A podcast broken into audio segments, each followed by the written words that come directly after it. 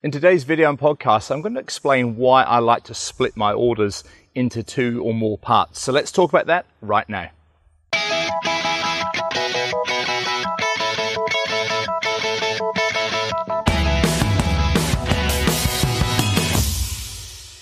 Hi Forex traders, Andrew Mitchem here, the owner of the Forex Trading Coach. This is video and podcast number 213, and I'm going to be telling you and explaining why I prefer to split my positions up into two or more parts. And you see, so many people tend to just see a trade, um, enter at the market, take the trade, and and that's it. Um, and for me, it's like, well, that's okay, but there's a better way of doing that. Uh, if it's a shorter time frame chart, let's say it's a one hour chart and below where you want to ride the current momentum of the market, then fine, jumping in straight away at the market is a good idea. But if you're trading a slightly longer time frame chart, say a four hour chart or um, six or 12 or daily or weekly, whatever it might be, those longer time frame charts where you do get retracements and you have a bigger stop loss, therefore you can allow for the upward and downward movements in the market. When you get those longer time frame trades and charts that you're trading, then definitely a retracement entry is a great idea. Well, why? So what I like about it, number one, you don't have to be at the chart when the candle closes. So if you're not taking a market order, you don't have to be there right at the time that that four hour chart closes, let's say. You can come to your charts a little bit later and, and still um, enter a trade. The other thing is if you're taking a retracement order using a sell limit or a buy limit, depending on whether it's a buy or sell trade, then the great thing is that you don't have to be there at your computer at the time that that price is hit because the limit order, the pending order, is stored on your broker's server, so you don't even need to be there. Um, give you an example. If I'm trading, say, like a daily chart, then I'll enter, and, and it's let's say it's a buy trade. I'll enter when the price gets lower first.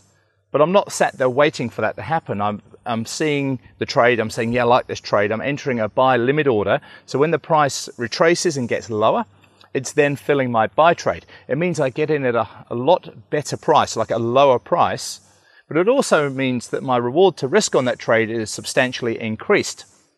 And don't forget that some of the keys to trading, apart from low risk money management, are a high reward to risk trades. It's really important that you have that. You want to be making several times um, your risk when you get a profitable trade and it gets to your full profit target, you, you need to be making uh, one and a half, two, three, four, sometimes even five to one reward to risk on that trade, depending on the setup of the trade. So it's really important that you have the ability to take those high reward to risk trades and by entering part of your position uh, at a better price using those limit orders and retracements is a way that you can really easily do that. So lots of benefits to that.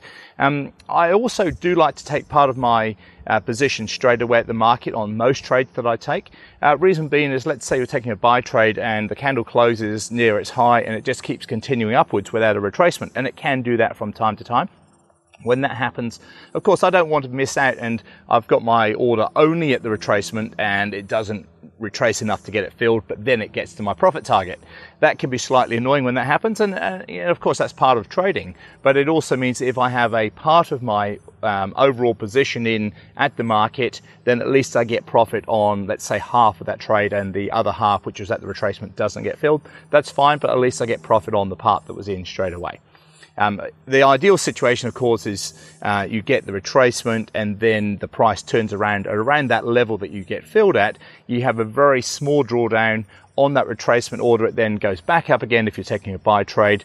Um, gets obviously um, your buy uh, limit in at the retracements. That's in great profit. It then um, gets past your market order and that then starts to get into profit and then fills both positions and takes out full profit on the both of them. That's the ideal situation. And when you understand retracements and of how to enter on retracements, um, I've got a, a really easy way of doing that. And of course, with all my trading, I like to keep it really simple and, and an easy way to see the trade, take the trade, regardless of the time frame, regardless of the currency pair. It's really important that you have the ability to do that. Uh, so that's it. I hope that helps. Um, I hope you also like the background. I had some really positive comments and feedback uh, from people uh, with last week's video and podcast saying, Hey, Andrew, liking the look of summer there in New Zealand. Um, as you can see, more blue skies again this week. So we've had a, a really um, good time through January and February. And for those of you in the Northern Hemisphere where it's winter, well, um, I hope you, you're keeping warm. Um, but for us, this side of the world, uh, this time, January, February, March, is just beautiful time of year, summertime. Um, great time to be in that pool as well. So uh, take that lesson and uh, let it help you with your uh, reward to risk uh, ratios.